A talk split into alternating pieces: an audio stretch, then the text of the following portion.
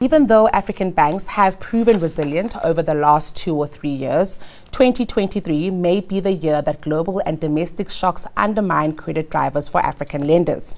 This is expected to add to existing operating environment risks, as highlighted by Fitch Ratings in its outlook for African banks this year. Mahin Dissanayake, who is the head of African banks at Fitch Ratings, joins us with more analysis around the projected outlook for the local banks. Mahin, good afternoon. Thank you for joining us. Thank you. All right, Mahin, let's just talk about the overall outlook for the sector. Um, we do know that, uh, you know, in the notes that Fitch had sent out, you did say that we'll be able to avoid material um, downside scenarios. But let's just talk about what you're seeing um, for, for the continent. Yeah, sure. Uh, so uh, we believe that this year will be weaker than last year in terms of the operating conditions for banks across the continent. Uh, and the main reason is that we have uh, we're looking at a global economic slowdown. So Fitch forecasts globally GDP to be around 1.4 percent uh, for this year, and that's very low with uh, slowdowns in the U.S., eurozone, uh, primarily, and potentially uh, China. So this this this global slowdown will feed into emerging markets and especially uh, Africa. And that has domestic economic implications, uh, be it for the uh, commodity exporters and um, and primarily and uh, for even for importers because they are net importers because they face higher import costs. So global economic conditions are not great. Um, seeing higher US interest rates, uh, stronger dollar, uh, tighter financing conditions, which means that emerging markets and uh, banks in emerging markets will face higher borrowing costs and more difficult to access external funding. Uh, and then uh, is China risks, uh, which I kind of alluded to earlier, because China is a major trading partner for uh, for Africa um, and um, a major supplier of um, goods and services to Africa as well. So uh, those are the external shocks, um, and that's going to feed into Africa. And more specifically in Africa, uh, countries are facing domestic uh, shocks. You know, we're seeing high inflation, um, and that's not going to come down anytime soon because of the global issues.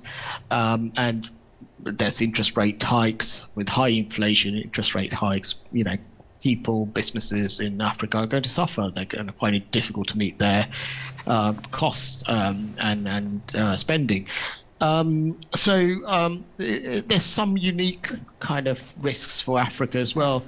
Um, there's debt servicing costs for sovereigns. Uh, we're seeing debt sustainability issues uh, in a number of sovereign uh, is for a number of countries that means that countries will face difficulty in, in meeting its debt obligations, external debt obligations, and I mean, domestic debt obligations. And we, we're seeing that in Ghana. We're seeing that playing out in Ghana at the moment.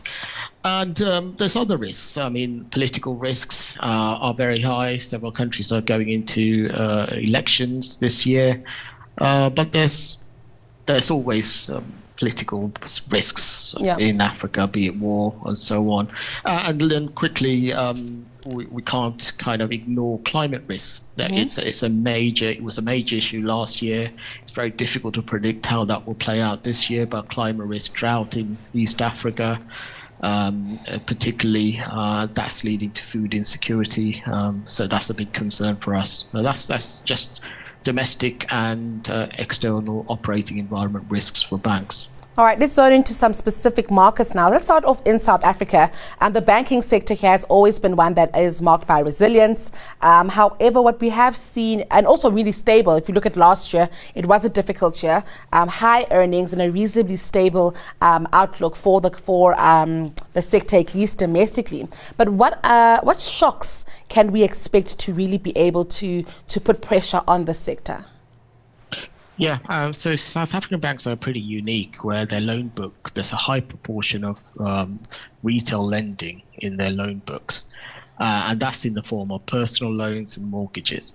So ultimately, how much will, you know, how, how bad would it get would it would it how how bad would the inflation and high interest rates affect consumers and small businesses?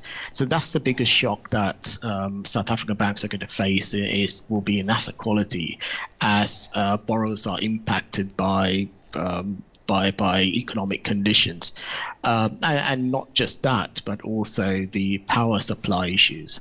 So that means that businesses cannot function uh, properly because of out frequent outages.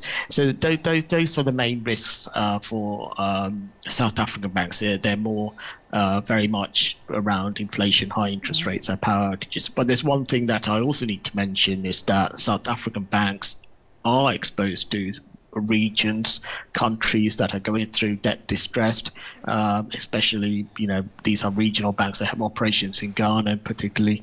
Um, and so some of these debt uh, restructurings could affect um, South African banks this year. Now, we speak about Nigeria and Ghana often on the show, but Kenya is one that we don't speak about. Now, we're expecting um, improved, uh, an improved loan book coming out of Kenya. Just tell us a little bit more about um, the banking sector there and also just how the strong economic growth prospects um, are a lever for the banking sector. Yeah, uh, so Kenya's economy will grow about by about five percent this year, so that's that's positive. Um, the risks facing the Kenyan banking sector is very much, you know, around high inflation, high interest rates.